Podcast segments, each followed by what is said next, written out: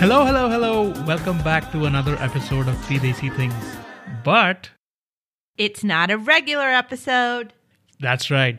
We are starting a new series called In Dialogue. And in this series, we're going to be bringing you interviews with experts or authors or generally just cool desis talking about the things that interest them. And we have our very first guest on the podcast, Krish Ashok. So, Ashok is an author, blogger, techie, and he has just written a book called Masala Lab, which talks about the science of Indian cooking. Welcome to the podcast, Ashok. Hi. Welcome. First of all, I want to thank you for not naming the book anything related to curry because it feels like all food related books in India are like either curry or some sort of some- that Saffron. variation. Yeah, yeah. Saffron something. Yeah. So thank you for that. So Masala Lab is this really interesting book. It's about the science behind Indian cooking and what I really liked about it was it tried to put a method to the madness that is the cuisine in the subcontinent. And a lot of our cuisine inherently has a lot of science in it. It's just that we don't think about it that way, right? And that's what that's why we want to talk a little bit about this book and like how we can introduce a little bit of variations and also how we can try new things in a cuisine that is so proud of its heritage and it sticks to its roots very very strongly Could you just start by telling our listeners a little bit about your book um, and kind of where this idea came from, how you developed it? So uh, Masala Lab was uh, was an idea that's that's been in my head for a long while, uh, ever since you know I've been cooking. Because I think the the first time I took it seriously was uh, when I left India to live in the United States for about uh, seven or eight years. I, I lived in San Antonio, Texas, and and so so that was when I sort of said, okay, let me talk to all my grand aunts and you know grandmothers and all the older people in my family and really document a lot of their recipes and so on. So uh, that was when I really realized that uh, one, recipes are a terrible way to document uh, culinary history, and two, those old people weren't really great at thinking in terms of recipes. They thought in terms of heuristics. They they didn't think in terms of grams and milligrams and uh, those kinds of things, but they had a rough sense of proportion. I mean, they kind of thought in terms of ratios. So they kind of thought in terms of actual visual and other cues in the food that would tell you when something is done and so on. And I said, well, why don't recipes capture that? It's been something that's been in my head for a while, except that I mean, I had I have a full time career in IT, so you know, I've largely been focused on that. But you know, uh, the interesting thing is that when the pandemic hit and Penguin Random House essentially said, "You need to write this book." So that's when I said, "Okay, fine. You know what? Let me use all my notes that I've gathered over the last uh, few decades and just you know get it out there." We were pretty clear that I did not want to write a cookbook. Um, in fact, the premise of the book is that you know you should burn the recipe, right? So you should just you know nobody thinks in terms of recipes, except for some reason all cookbooks seem to think we think in terms of recipes, but we don't. Uh, and many ingredients are switchable, right? So, but people still rely that authenticity only if you use these 15 things. Only this is garam masala, nothing else is garam masala. So clearly, I think uh, we our original thought process was to target the all the young people learning to cook during the pandemic because they were forced to cook, right? Suddenly, you know, being stuck at home and so on. Right. But then it eventually evolved as as as I got a, a couple of people to read some of the chapters and said, no, I think you know maybe you need to target a wider audience. Perhaps even people who are seasoned, really good cooks and but are looking for ways in which they can do things in a more optimized way. And more importantly also give say a chef or someone else a better vocabulary to document uh, the craft of indian cooking far better than we're doing right now. A classic example that i often like to give you take any indian cookbook. Cook tamarind till its raw smell has gone away is a statement you will find everywhere. It is completely meaningless. How on earth do you actually sort of communicate uh, a smell and then so it's it's a better way to think in terms of saying that you know keep tasting the cooked tamarind till it's as less sour as you like it which is exactly what you're doing. So you're actually increasing the ph of the tamarind so that it gets less acidic and less sour the longer you cook it. And you do it till you like it exactly the way uh, you want it and so on. So again it's those kinds of things right? So ultimately that was the uh, sort of o- overarching premise of the book. And the second premise was that uh, this should not be in the cooking section of the bookshelf in the bookshop, right? Uh, Not that people go to bookshops anymore, but at least notionally, publishers still seem to think that uh, people go to bookshops. So they still think in those categories. But it should be in the popular science shelf. For someone who does not cook, has no interest in cooking, uh, can still kind of revise high school science ideas uh, like basic thermodynamics, basic chemistry, and really think in terms of first principles with your kitchen as your laboratory. So in that sense, I think so. That was the that was the raison d'être of the the book, if you would. That's so interesting. Um, I'm the scientist of the group, so it's a scientist with two journalists. And so I loved the detail that you went into about specific reactions, about, you know, like chemical bonds, but that had to be a lot of work, right? Like I would love to know like your process, your resources, because I love to cook and I love science and I've never really put them together. So this was like this was my jam, you know.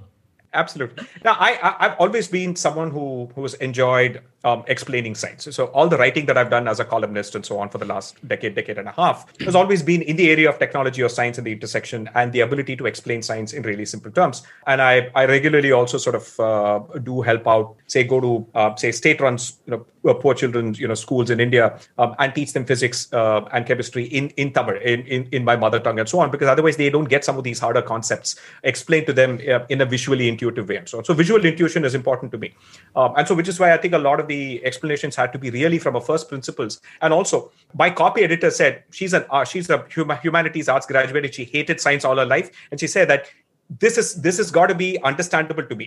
Don't presume any any scientific knowledge. So don't use any terms that that presume that I know something else. Don't presume that I know Newton's laws. Don't presume that I know the laws of thermodynamics, right? Don't use any terms uh, that I might not remember from maximum middle school or high school is about the limit, right? I found myself pleasantly surprised, given the book is doing really well, is that this nobody has written a book on the science of Indian cooking, which is quite surprising. Uh, for one of the richest cuisines in the world, we've just orientalized it and exoticized it, focusing only on the the society and the the culture and the art and the mysticism of that entire thing, but not really on the on the practical science uh, of it, and especially in a world where food science is becoming so popular, you know, with Kenji Alt Lopez and Harold McGee uh, and all these Samin Nosrat and other salt, fat, acid, heat, and so on. Mm-hmm. Uh, really doing that for Western cooking, uh, I think you know this was really uh, it was really necessary. I It's really interesting to see how you put the two together. But one thing that I uh, I wanted to ask you was while you were kind of experimenting and doing all of this,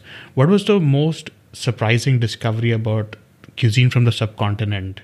I think there were several. I think, you know, one is that as I continue to experiment and sometimes also apply a lot of the food science ideas that I read in in in cooks on Western, you know, uh, Western cooking and so on, right? First is the fact that uh, it's astonishing how almost every cookbook describes pressure cooking in the wrong way. yeah. In that they describe in terms of number of whistles, which is terrible. Uh, that's not how pressure cooking works. The principle is that the whistle comes when the, the cooker reaches peak pressure which is you know one bar above you know atmospheric pressure right? That's a whistle is just a protective mechanism. So it leaves off excess pressure so that it stays at one bar above atmospheric pressure right? And then what happens is that at that high pressure that the the boiling point of water is 121 celsius. So you know you get to cook faster. That's basically what it is. Water stays liquid uh, at even at a higher temperature above 100 so the only reason we hear multiple whistles is that you continue to apply heat and you're continuing to build up that pressure. And so it's continuing to have to sort of release that valve so all you do is if you apply really high amount of heat, then the whistle will go off a lot more quicker. It's not going to cook your food any faster, right? So the idea is that once it reaches that first whistle, uh, and then you sort of uh, lower the heat, and then you measure the amount of time, right? And again, I'm talking about the fact that the vast amount of people in the subcontinent do not have an electronic pressure cooker, which, by the way, takes care of all of this. You'll not going to hear a whistle at all because it has a sensor for most part. So it, it you know it just makes sure that it, so increasingly this is not an issue anymore. But the vast majority of people use manual pressure cookers and they simply just let it. You have 15 whistles, 16 whistles for chana or rajma and so on. You're, all you're doing is you're wasting fuel. And if you use an induction stove, for instance, which puts out way more heat uh, than a regular gas burner does in India, your rice will be undercooked if you go by three whistles. The second really fascinating thing is that all experts will tell you that you know you need to cook rice in a 1 is to 2 ratio okay? But your grandmother will tell you no you use your index finger and you put the water till the first uh, level of your index finger. Yes. that's more scientific because rice absorbs only water in a 1 is to 1 ratio by volume right? All varieties of white rice. Brown rice is slightly different. White rice essentially is that. All varieties of rice. The only reason you add more than one cup of water for one cup of rice is to account for evaporation when you're cooking in a pot right? So some of the water will evaporate how much extra water you will add is a function of the kind of vessel you have and the amount of heat you apply, and therefore the rate of evaporation. That's about it, right? And therefore, this heuristic of using your index finger is a far more scientific way to do it than to use this wrong heuristic of one is to two, which, by the way, people will try and translate to saying three cups of rice, six cups of water. You will get khichdi. You will not get rice. it is so. This is another common thing. Uh, but I think in my personal example, I think the most mind-blowing insight that I sort of learned is that marination does not add flavor to meat. So marination adds flavor to the outside of the surface, outside surface of the meat. The acid you add in the marinade, yogurt, lime juice, etc., will denature the proteins on the surface of the meat. That helps the spices stick to the surface; they don't penetrate inside every cookbook will tell you that the spices will, you know, the, for, for 24 hours of marination, 48 hours of marination, and the spices will enter. Spice molecules cannot enter into, into this tissue because they're just too large molecules. The only thing that can enter is salt. And so, which is why the new technique is to brine meat, which is to put it in a salt solution. Salt will get inside, that will make the meat tastier and also help it retain water. So, if you brine chicken, you'll never have the problem of really bone dry chicken breast, which is one of the worst cuts of uh, meat uh, in the sense that it's very easy to overcook. Right.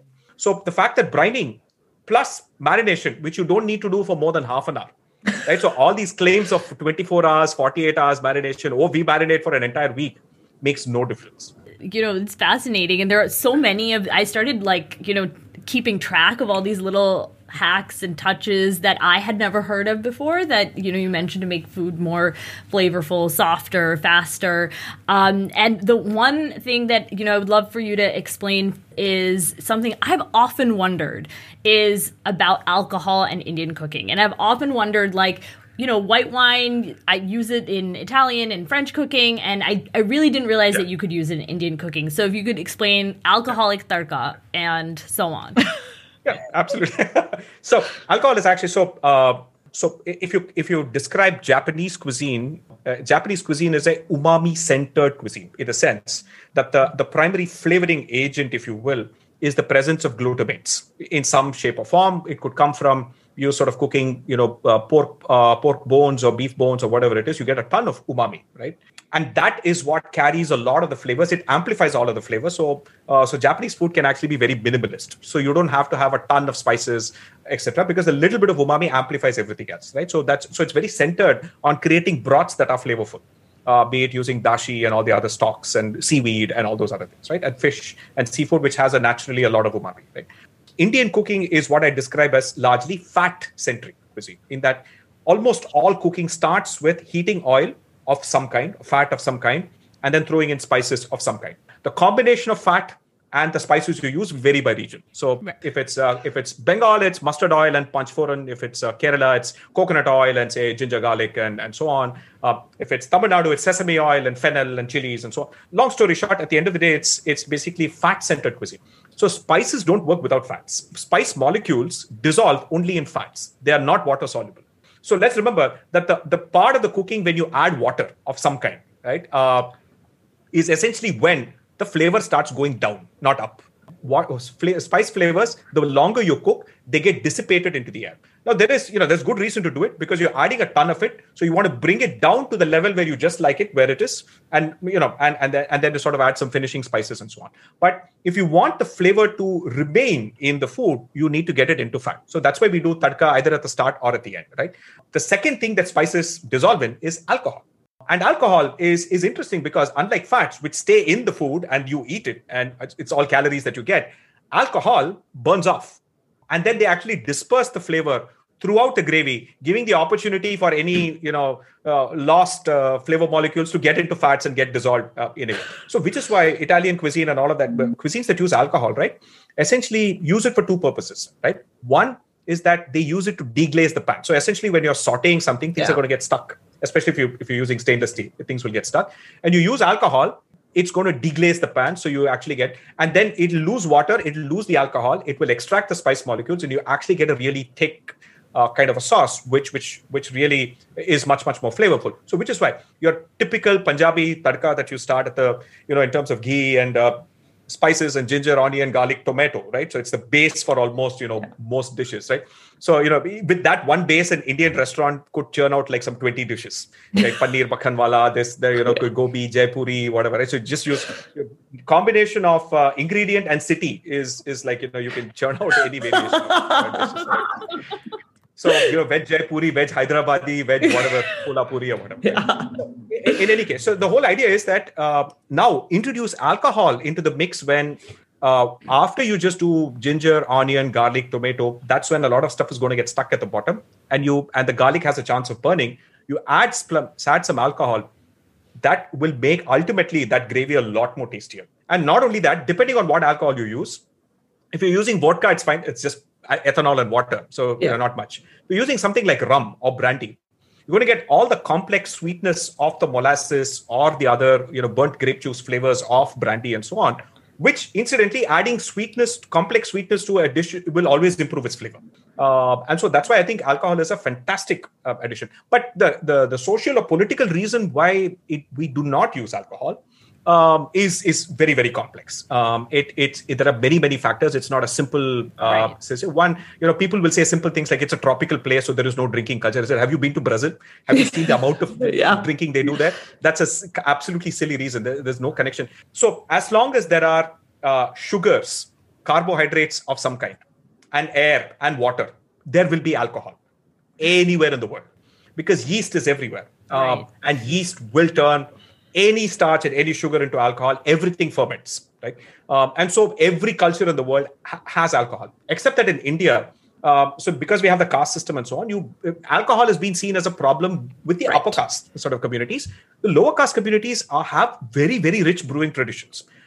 Now, what ended up happening is that the British came in, and obviously, I think you know, uh, one of the things they often do, the British often do, is to control local industries, right? Indeed. Indians had to sort of, you know, only sort of grow the cotton, but not spin clothes because that had to be imported from Manchester, right? So that uh, the guys there make most of the money. So that's how colonialism worked. And they did the same with alcohol. So they were the ones who controlled the supply of alcohol. And they wanted to make sure that Indians would only buy Scotch whiskey and you know, stuff, uh, European wines, and not have their own local brewing traditions. So, in fact, the laws on the books that we have preventing a lot of the anti-alcohol laws that we have today were not written post-independence. They were written by the British in like the 1850s, and we've just not, you know, we have, we have Yeah. not removed them at all, right? Um, so there, there's an intrinsic, obviously, upper caste mistrust of anything related to alcohol, and it's seen as a oh, only poor people, only lower caste people drink alcohol, and uh, there's uh, it's immediately conflated with alcoholism and domestic violence, and all of which are genuinely true issues.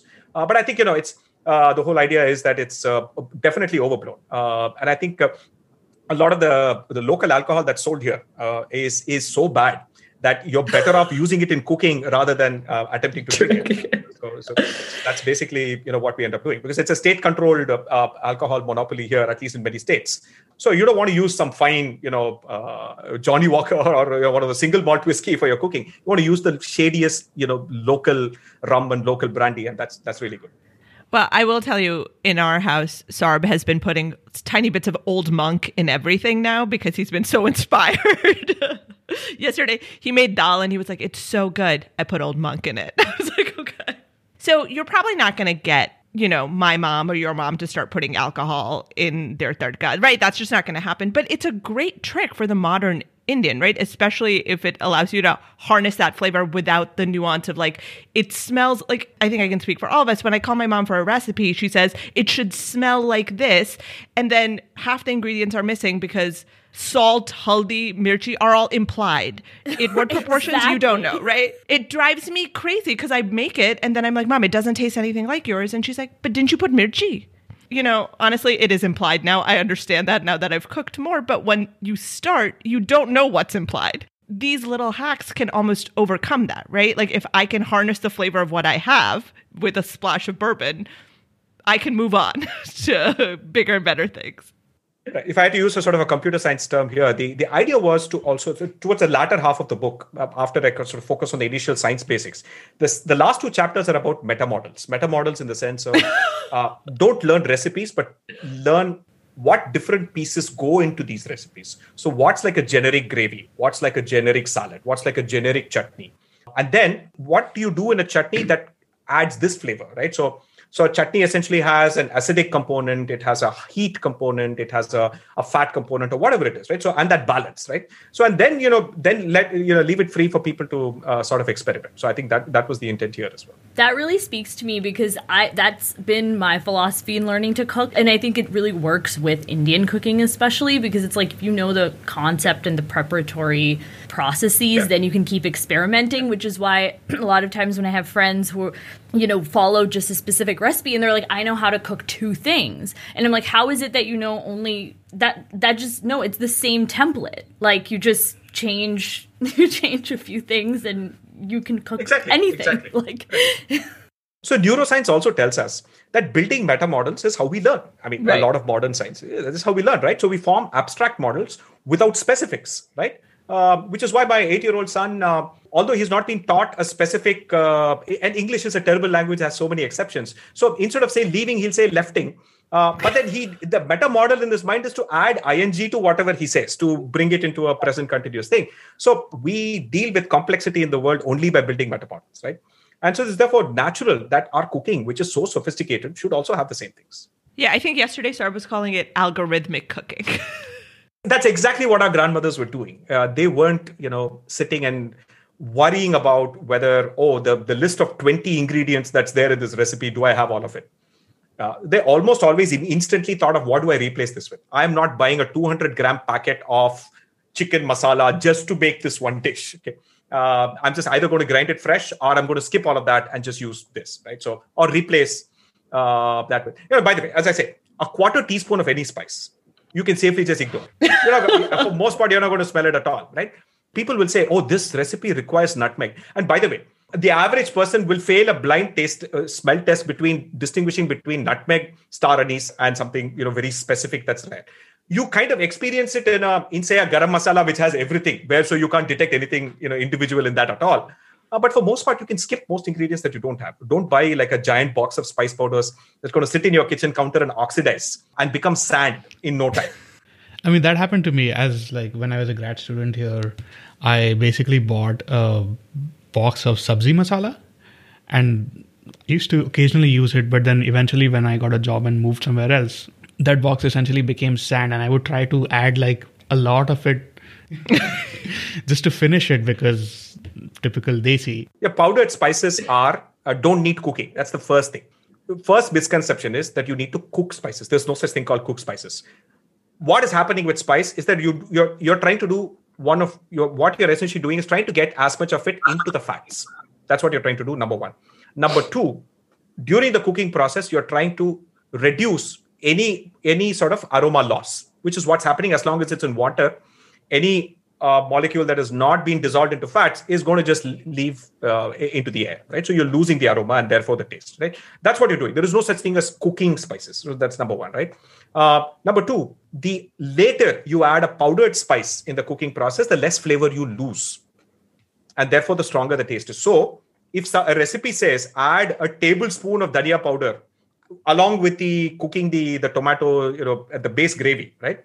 You can safely replace that with a, a, a, quarter teaspoon or a teaspoon added right at the end. It makes no difference, and you'll save on dhania powder is what you will do. Right? uh, and yeah, that's you can make it go a long way, and th- that way you can actually just buy dhania seeds and just grind it, you know, on a weekly basis.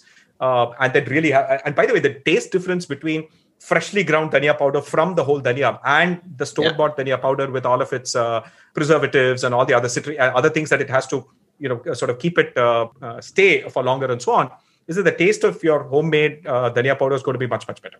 Awesome hack. I just want to shift tacks uh, for a second um, and address uh, something which I think is very uh, timely right now in you know the cultural conversation about authenticity. You know, I found, you know, your perspective um, in the book about authenticity really fascinating. Uh, you you write no two recipes for a dish tend to be the same in India. So authenticity as a concept is lost in this context. So can you tell us a little bit about your perspective in the authentic cooking debate and what does that mean for those who are learning to cook Indian food? Perhaps there's this conversation happens at two levels. Uh, there's uh, there is meaning in talking about authenticity in the limited context of something like cultural appropriation. Mm-hmm. Right. So, in the sense of you know, you know, white chef in you know UK or US try to make an Indian dish and take credit for it, uh, uh, and so on. So there's a conversation about saying that, boss, you know, uh, this is this doesn't feel authentic in that sense, in a very limited sense, right? But in the typical day-to-day sense, uh, concept of authenticity is completely silly. Uh, although I say it's quite silly, it's also natural that people want to believe in it. There's a reason why they want to believe in it because you know, as I say in the the, the spices and the flavor chapter, our perception of flavor has as much to do with our nostalgia and our memories of having eaten it before yeah. as it has to do with the the real time experience of that taste right? The reason why your mother's dal tastes better than a michelin star dal is not because your mother's dal is objectively better it's because you have memories of it. The aroma perception happens in the same part of the brain that processes uh, uh, that also processes nostalgia. So we our food flavor images there's a book called neurogastronomy basically says that flavor images are stored in the same way your memories are stored. Okay? Um, and so, therefore, uh, food has a strong evocative nature of bringing back those memories. So you don't quite realize it's actually nostalgia. You get that wave of that, oh, this is an amazing dal. What you're actually experiencing is your brain re- remembering have, eating something like this uh, in a pleasant setting uh, with fond memories at some point of time in the past. And obviously, it's quite natural that every individual's experience of this is going to be unique right? Uh, we grow up in different families with different food cultures, with different habits. And in India, by the way, food habits are very strongly tied to caste. Every caste has its own community, has its own cooking habits. I mean, caste identity is defined by what you don't eat rather than what you eat, right? right? Oh, we don't eat garlic, we don't eat onion, we don't eat meat, we don't eat fish, you know, and so on, right? So therefore, everyone naturally is going to have a different experience. Uh, so because the feeling is so strong, people believe that whatever they experience is authentic and they're somehow not able to appreciate uh, that someone who enjoys uh, chocolate dosa or a Szechuan dosa uh, in Bombay can genuinely enjoy it because th- that person may not have memories of home cooked dosa uh, made by his mother and grandmother, right? So he doesn't have those memories. So he's able to appreciate it for being a new and novel experience. Whereas you, having the baggage of having eaten dosa all your life for breakfast, have a different uh, sort of uh, memory and perception of it, right? And so on. It is just, I think it's just fodder for random, you know, social media tri- trivial, uh, sort of, you know, trivialization more than anything else, right? And the other, the other element here is simple history half the ingredients that we cook with today weren't around uh, 200 right. years ago before the, the British introduced it, right? Um, in Tamil Nadu, in fact, uh, carrot, uh, French beans, uh, cauliflower, uh, cabbage, a whole ton of these vegetables are still called in small towns, they're called English vegetables because they were introduced by the English. Uh, so the local beans and the local gourds and the local tubers and uh, yams are very different, right? Potatoes when there, chilies when there, tomatoes when there, and all of these other vegetables when there. Forget that. I mean, in, in Tamil Nadu, where I come from, tur dal is new, is only 200 years old because the Marathas introduced tur dal uh, to Tamil Nadu. The, the, the dal that is used in Tamil Nadu is mung dal, right? So Pongal, which is sort of the harvest festival, features rice and mung dal, right? Not tur dal. But sambar has tur dal because sambar is actually a Maharashtrian dish that got transported uh, to, to Tamil Nadu and so on. So the interesting thing is that uh, simple history will tell you that uh, what you eat today, 100, 150 years ago, they wouldn't even recognize it as food. So what is your definition of tradition? Is it 1,000 years? Is it 500 right. years? So there is a historical arc, but there is also the practical day-to-day cooking. You know, every recipe that's written down is the result of one successful experiment somebody did in their kitchen with whatever ingredients they had. You don't get to call that authentic it's as simple as that. Yeah. So it, it's it's just I think that's the that's the foundational fallacy. I think it also gets in the way of your ability to enjoy an experiment.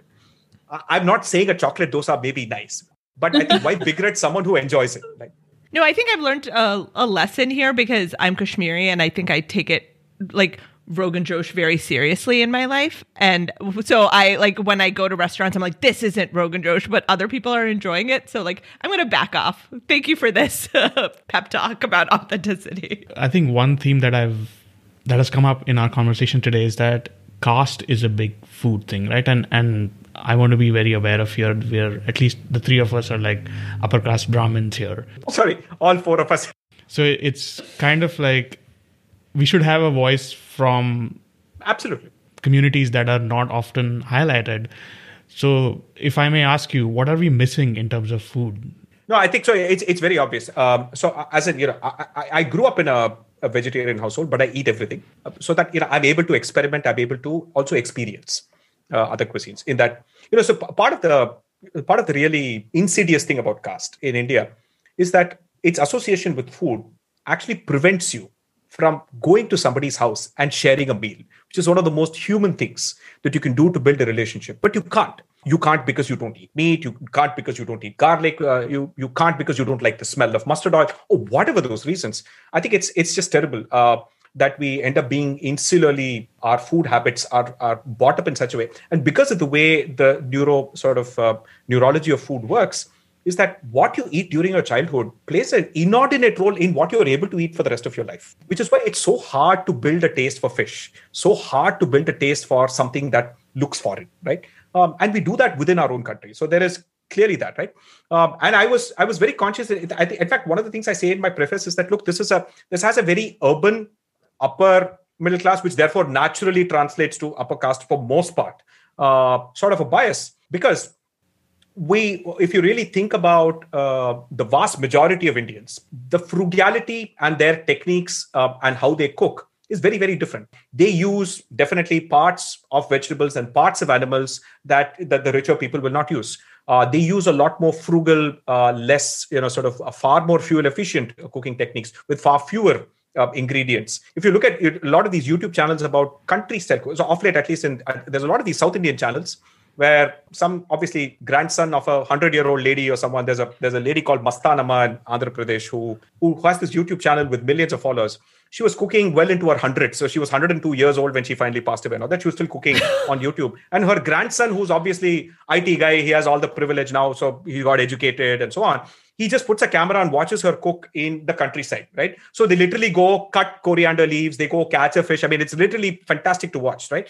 And you should see the style of cooking they do is so minimalist. And I kind of call this out briefly in my book that all the complexity of all the things that we do in Indian cooking is a is far a very upper caste patriarchal background that expected that men will literally make women cook elaborate dishes uh, ground up with fresh ingredients, right?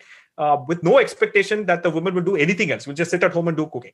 But the village woman has to go ha- has to do labor in the field as well, right? So a lot of their cooking styles are a lot more optimized. Talk, take a lot less time. They're a lot more one pot, one shot. So again, as I said, I think the universe beyond this sort of very privileged uh, urban upper caste conversation on food uh, is ex- it does exist, and I think it really genuinely needs a lot more. there are some new, there's Goya Journal or a couple of other places that are starting to document these traditions. And I think YouTube is a fantastic resource, especially as, as India has continued to grow economically. I think a lot of people from other those segments of society who are now in positions of privilege uh, are able to turn a camera and say, hey, look, these are our traditions, right? Be it cooking beef, be it cooking uh, uh, very rare things like blood sausages or northeastern fermentation traditions uh, or uh, cooking of say toddy chicken in, in, in rural andhra right which is a fantastic uh, sort of dish i think this this is clearly happening it needs to happen a lot more absolutely and I think this is an important conversation uh, for the diaspora to be having as well, because obviously, uh, you know, the communities, um, largely upper caste communities that oh, have, oh, yes. you know, migrated to the West, um, you know, their their food habits and their cuisines have kind of become very central in the narrative of what Indian food is in the West. Exactly. For, for starters, the misconception that most Indians are vegetarian essentially comes from this. Right. Eh, eh, so the state I live in, right? So because of uh, a small percentage of people who disproportionately represent Tamil people outside of India, uh, people think Chennai is the capital of vegetarian food in India. Tamil Nadu is 98% meat eating. In fact, Tamil Nadu, Kerala, and West Bengal are the most meat eating states in the country. The per capita consumption of poultry is the highest in Tamil Nadu, in across India. Chennai is the only city probably on the planet, and this is my own trivia, that has more KFC than McDonald's because people are well and truly crazy about chicken. Uh, so it is a lot of that misconceptions do exist because the broader demographic of India is just so much more diverse. Uh, and you're right uh, in that uh, NRIs particularly live in a far more insular, uh, I would say borderline ghettoized sort of view of what Indian culture is, and they end up sort of representing that as well. And I think it's really interesting because like I didn't know that about Tamil Nadu till very recently about because you know I'm also like from this community in India where like the Brahmins eat meat, right? So I think we feel kind of looked down upon in some way that like people are like, oh, you're Brahmin but you eat meat, but whatever. So we've just made it like, oh, all of South India is vegetarian. Like if you ask my mom, she'll just be like, yeah, they eat sambar. Like, do so I think the education within the country also needs a lot of work, right? Punjab is not all paneer tikka masala. You know, Kashmir is not all meat. Like, there's a lot of other stuff going on that we're not exploring. Punjab has the highest percentage of vegetarians in India. Would you believe it? No. Really? You would associate butter chicken with Punjab, right? yes. But Punjab is the most vegetarian by percentage of population state in India. And Tamil Nadu, Kerala, and all are 98 and above percentage uh, meat eating. It's so interesting because you see these like little tips happen, right? Like on Twitter the other day, some director has gone up to Srinagar to shoot a movie and he was like, Kashmiris don't know anything about vegetarian food. I will bring vegetarian Wazwan.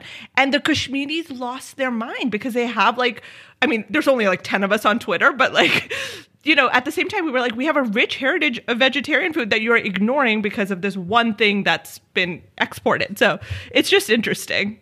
I mean, also, uh, what you eat is a what you eat on what you call tradition, at least, is a simple function of economics and geography, right? Uh, if you're in the mountains, you're not going to have a vegetarian cuisine because you can't grow crops for half the year. Yeah.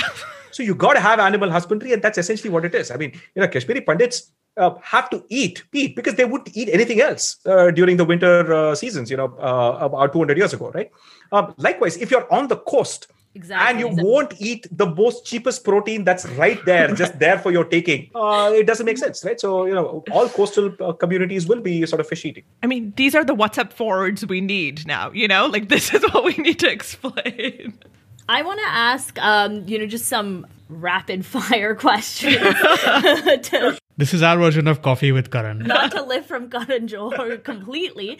Um, but, Yeah, but that reminds me. That kind of reminds me. Coffee. So people think South Indians are oh coffee. This thing. Vast majority are tea drinkers. Coffee is a very expensive drink, affordable only by the upper caste uh, folks and so on. So only by the rich. they should have called it tea with Karan. Yeah. Chai with gutted. that's not going to seem uh, modern and global enough for Keijo.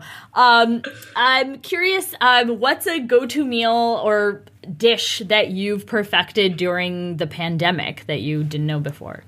and would you share a quick recipe with our listeners? Sure, sure. So, in fact, as I said, because I think in terms of these uh, algorithms, if you will, right? So, one of the things I did in order to diversify what I eat so that I don't end up eating the same thing again and again is that I have a Monday Southeast Asian, Tuesday North Indian, uh, Wednesday South Indian, Thursday uh, uh, Mexican, American, Italian, something from the West and so on.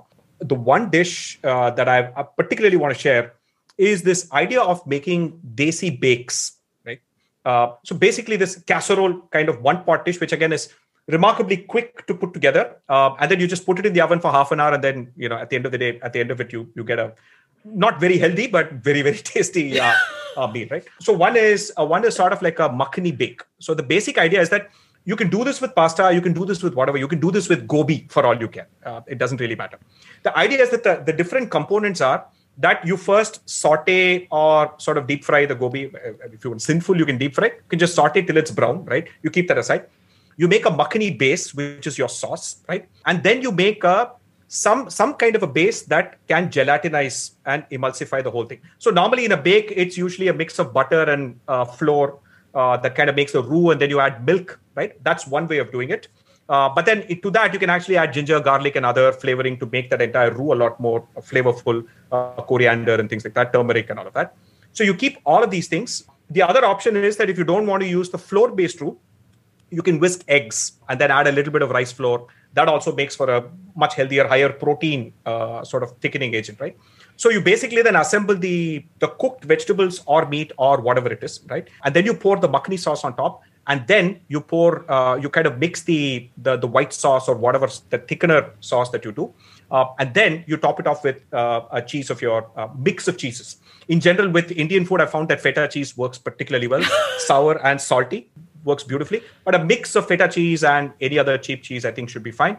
Um, you get you get yourself a very desi bake, right? Um, and then you can just have it with garlic bread or you know some sort of thing. It's a very quick thing that you can actually bake. And I, I thought this is something that uh, my entire family really enjoys. If the if, if it's not a makhani sauce, uh, you can actually make a chettinad sauce. A chettinad sauce is basically uh, uh, the spice mix is basically sesame oil, uh, fennel, uh, ginger, garlic, uh, and chilies. Lots of chilies, lots of red chilies, right?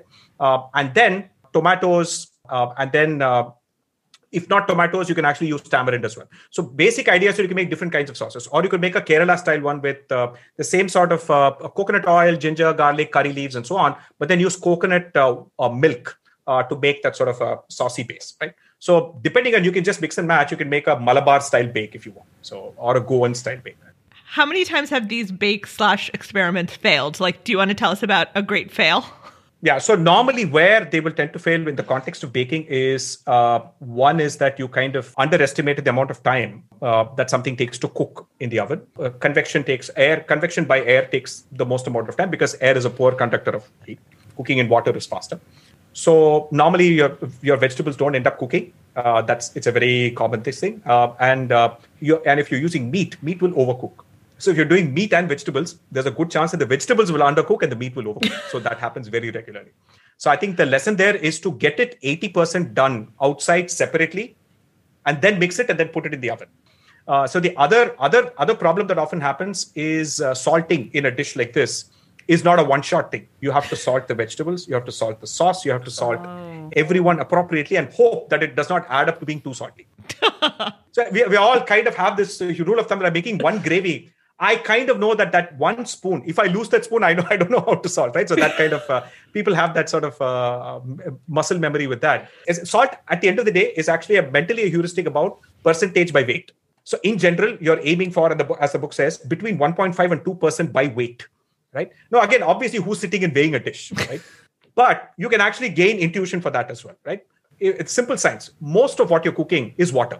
All the ingredients that you cook are mostly water. A carrot is 88% water. Like a cucumber is 95% water and so on. Uh, all the things that you cook are largely water. So if you can sort of work out a, a, mental mnemonic by which you can estimate the weight of water in a pan, which is much easier to do, right? Uh, because volume of water is the same as the weight of water. So 1000 liters, 1000 ml of water is, is 1000 grams and so on, right? So it's easy for you to look at a dish and say, hey, three fourth, this looks to be about 750 grams roughly okay because you can just estimate the weight of water. And for 750 grams, you can then appropriately calculate 2%. And that would be a starting point for you to uh, think about salt, right? But it gets very tricky if you have to do this uh, across multiple steps. yeah.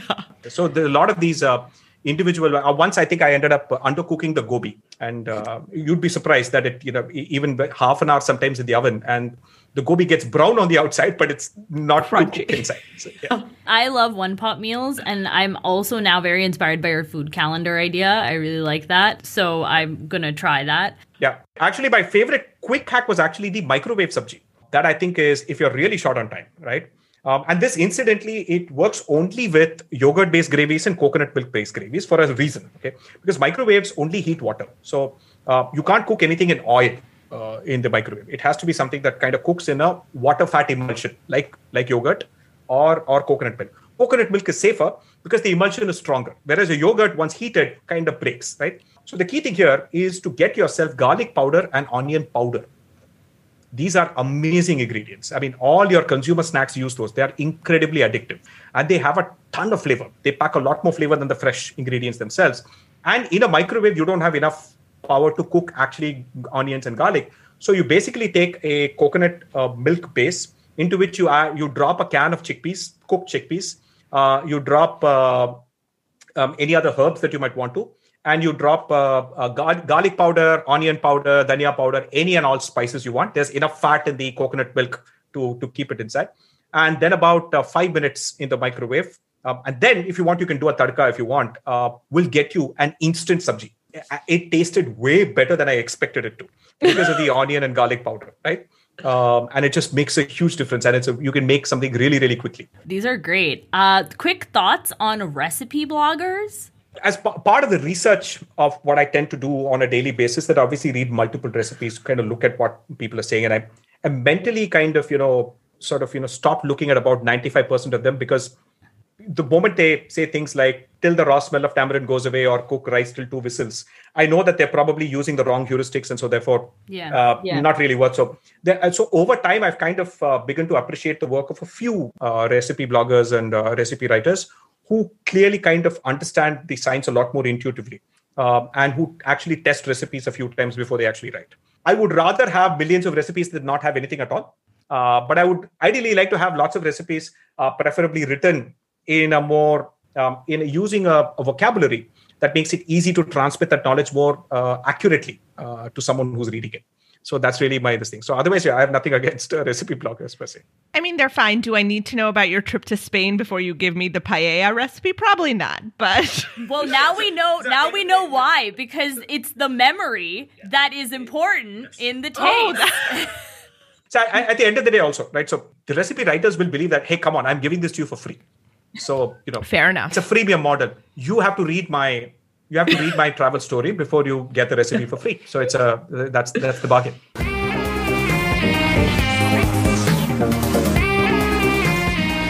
I think feta cheese has been a revelation to me since I moved to the US. Uh, are there some things from here that are not that common in India that can be used here for Indian cuisines? Can you talk a little bit about that? No, so lots of things actually. So I found that uh, that the sheer diversity of chilies uh, Mexican chilies. All right, um, Indian chilies are monotonously one-dimensional. Uh, so they're just all heat, very little flavor. There are some varieties of chilies, Bhut Jolokia, which is like really hot and also has a lot of flavor. Uh, there's a Kanthari chili in in Kerala that is also tiny, but like bird's eye chilies, really, really a lot of flavor as well. Uh, but for most part, it's very monotonous. I mean, I think especially if you're living in like California or particularly in the, in the south of the US, uh, the variety of chilies and bell peppers you get, that entire family of you know the the Solanaceae family of all those bell peppers, tomatoes, and all of that is just fantastic, right? So things like uh, Fresno peppers, candy peppers, wax peppers, uh, uh, and things like habanero, which have a ton of flavor, work perfectly. You know, um, I uh, so one of the, so before the pandemic hit, uh, I used to travel uh, to the US once a month, literally. So hop on a flight, sit 30 hours, for some business meetings and then come back. So I used to do this once a month. So clearly, yeah. my shopping was essentially just food ingredients. Yeah, I, I, could carry 70 kilograms back. So three suitcases, just pack them full of. Uh, I would buy potatoes, believe it or not. 10 pounds of uh, uh, russet, Burbank, or Idaho potatoes, which again, the potatoes in India are uh, low starch, high moisture. Uh, the potatoes there are high starch, low moisture, perfect for crisping and fries and, and, those kinds of or baked potato and so on. And Indian potatoes are great for like puri sabji and pretty much that, right? Um, so I would carry back uh, bell peppers. I would carry back avocados. I would carry back the adobo uh, uh, jalapeno, uh, sorry, chipotle chilies and adobo oh, sauce. So good. Trust me, you make dal with that. It is just out of the world. Use use that as you would use the way you would use tomatoes or ginger or onion or garlic, just put it, drop it into the uh, hot oil during the initial part. And trust me, it adds so much depth of complex smoky flavors. Uh, people will be wondering whether you this is some dhaba style dal, whether you get that natural tandoori smoky flavor, but all that smoke flavor is already there in the uh, the chipotle chilies, right? Uh, I also think uh, uh, peanut butter is something that is very very underutilized uh, in the context of India. India produces a ton of peanuts, right? But we peanut butter is not very popular. Um, you can make fantastic sabjis, which is uh, especially uh, Maharashtrian and uh, Andhra, where most of the peanuts are grown, have a lot of dishes that feature peanuts. It's a little bit of a, a sticky thing to work with, but if you can sort of emulsify that with another gravy, right? It makes for a very, very flavorful uh, sort of gravy when you work in peanut butter uh, into your ingredients. Uh, the other thing, obviously, is things like Greek yogurt, uh, which is fantastic, right? Uh, much, much better than regular yogurt and the regular dahi. I use it as makeshift shrikhand. I just put honey and like. Actually, the process of making shrikhand is exactly the same as the process as making uh, Greek yogurt, right? The, the the family of bacteria that may turn milk into Greek yogurt is slightly different from the family of bacteria that turn it into regular dahi. Uh, so that's where you get that very specific uh, kind of texture. And Shrikhand is actually quite similar to that. So I would normally, if I go to Italy, my box would be filled with cheeses um, and sausages. Oh, by the way, oh, I completely forgot. If you can, if you can get this, go to your lo- closest uh, Italian store, and if you eat meat, there's something called the Indu Induja Induja sausage. It's apostrophe N D U J A. It's a Calabrian uh, sausage uh, which uses Calabrian chilies. It's very spicy, and by the way, you, it it has so much fat that it's literally like a paste. Okay, you just take a tiny bit and like adobo sauce, you know, chipotle chilies adobo sauce, just drop it into any dish and it will elevate it insanely if you don't if you don't mind it. And by the way, even if you're not someone who eats meat on a regular basis, it won't taste meaty at all. It'll actually taste fantastic. I mean, it's it, there is no there are no pieces. It's a complete paste. Um, and it's actually it's a pork sausage uh, sort of thing, but it's it just transforms Indian cooking. So I think maybe I should sort of uh, maybe write a column on all the ing- ingredients that uh, uh, not available in India that that really improve Indian food. Some BuzzFeed listing. Let me talk to BuzzFeed India. Ashok, 10% commission for us for the idea. Yeah, I, I, maybe I, I'll promote the the, the podcast. Yes, please. But um, I was gonna say, I was, you know, when you were telling us about these like peanut butter and hacks, like these sort of things, it made me think of like I often teased grad students, right, who'd come from India, who were replacing something they knew with something like peanut butter. But that's the way you do it, right? That's how food evolves. Like, if you don't do it, how will you figure out the next big thing? So wh- why do why do you think most Indians eat rice or wheat? Do you think they've been eating it for thousands of years? No, that's not the case. Sorry to interrupt. Can I plug in our episode with Episode number two, we talked about millets and the Green Revolution. or Veda, do you want to tell her your samosa Taco Bell hack? Yeah, yeah. I eat. I we we were talking about samosas and how they've evolved in the last episode, and uh, you know how aloo came in only you know 400 years ago, only 400 years. Um, and I I love eating samosa instead of ch- I used to not get chutney in the states, so I used to just have Taco Bell, mild sauce, hot sauce, hummus, guacamole. So I think uh, the seven years that I lived in the US, I'm sure that somebody was making a PowerPoint presentation at Taco Bell headquarters that there's San, some, for some reason, San Antonio, Texas seems to be consuming 90% of all fire sauce uh, manufactured in the US. That's probably just me, right? I mean, I used to go collect them and use them in cooking. So, as I said, you know, one of the hacks I often use is that if you're making a tomato based gravy, uh, you're missing a trick if you don't use tomato ketchup. Uh, tomato ketchup is just so much more flavor and it's already concentrated. So use fresh tomatoes and then you add any sachet of tomato ketchup. What's even better than tomato ketchup is fire sauce uh, or any of the Taco Bell sauces or literally any of those kinds of uh, sauces, right? Um, because they have vinegar, they have tomato, they have onion powder, garlic powder, and a ton of other uh, flavors uh, that will really improve your uh, dish in any case. that's fantastic. Have you tried Old Bay seasoning? Because I tried it and I was like, this is Maggi Magic Masala. Like, it's the same thing because it's that thing you talk about in your book where so many spices are brought together. You don't taste any one thing, it just is like a richness of flavor. So add that to your suitcase.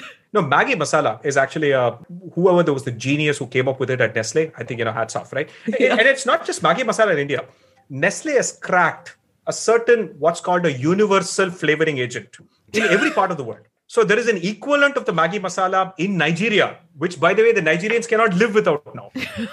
There's something called the Maggi seasoning sauce, which Southeast Asians, Indonesians, and they cannot live without. Malaysians cannot live without. So they kind of have figured it out. If you look at the ingredients of Maggi masala, it tells you a very interesting story, right? So if you look at the ingredients of Maggi masala, there are it includes the ingredients of garam masala. Number one, okay, that actually evokes North Indian flavors. right. Then it has chilies, dhania, fenugreek, mustard, pepper, which essentially is sambar powder. That's the flavor profile of and asafoetida, which is the flavor profile of sambar powder. You got South India covered with that, right? And then they add onion powder, garlic powder, ginger powder, uh, and then they add cornstarch because you know in case you add too much water, uh, so the cornstarch will make sure that the Maggi is thick enough, and sugar and salt.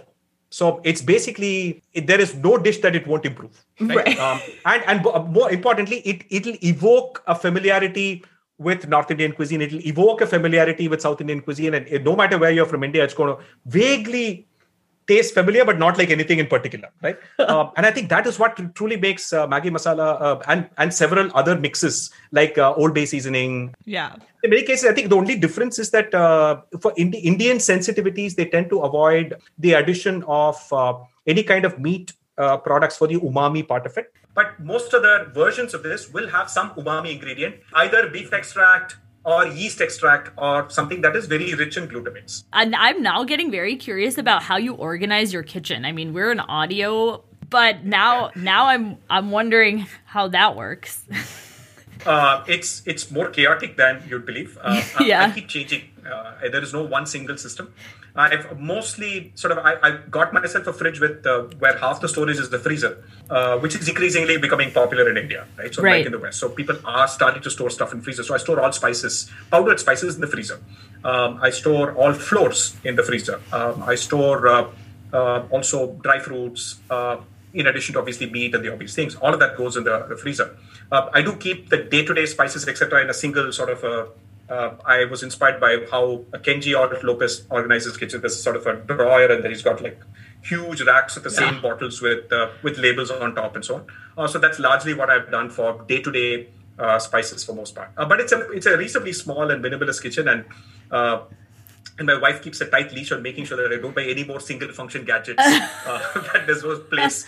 Uh, and then one year later, I say, no, I'm not using that. It's just to find someone to donate it. yeah, awesome. Awesome. Well, I just want to also, for our listeners, you know, I really want to re you know reinforce go for the concept learn the science behind you know the food because I was going, I was trying a new New York Times uh, cooking recipe, and I was so focused on the ingredients and the steps, and I was like, oh, I'm making yeah. this fancy dish, and uh, it was like some, uh, you know, soup, and at the end of it, I realized, yeah, मैंने तो मसूर दाल बनाई hai. So uh, this red lentil soup that uh, I was uh, making didn't really look into what it was. So um, yeah, exactly. don't get focused and, on the know, details. And, and for, for, for, your listeners, I think the uh, while the Kindle book is now available uh, yes. uh, internationally, the uh, the the print book will be launched uh, in the US in April. So amazing pandemic supply chain and all of that, so they couldn't do it at the same time. But I think it's uh, April is when the, the physical book gets there. For those of you who don't like Kindle and so. Honestly, I have the Kindle book, but I'm going to buy the physical book. And I would encourage listeners to do the same because the graphics, the illustrations that I think your brother did, and some that you did, um, are so good and they're so interesting. And I almost want to like take a picture and put it on my fridge to kind of get into this space of with this much heat, with this much oil, with this much masala. Like it's just an easy way to start doing this, what I'm going to just call algorithmic cooking. This has been my go to gift for Christmas and for birthdays for everyone in my family. So it's a it's a great Thank gift. right. Thank you so much, Ashok, for coming on the show. All right. Well, thank you so much. Yes, this has been great for us. Thanks for listening. Ashok's book is available on Amazon and, as he said, on other platforms as well. Three Desi Things is Veda Shastri, Saurabh Datar, and Geetika Kallu. We are on 3desithings.com and you can find all our show notes and research and references available there. We're also on Instagram at 3 Desi Things, on Twitter at 3 Desi Things. Please feel free to email us at 3desithings at gmail.com. Yeah, and leave us a review on Apple Podcasts. It'll help others find our podcast. We are obviously also on Stitcher, Spotify, and all of the other platforms. Tune in in two weeks for our next episode. Thanks for listening.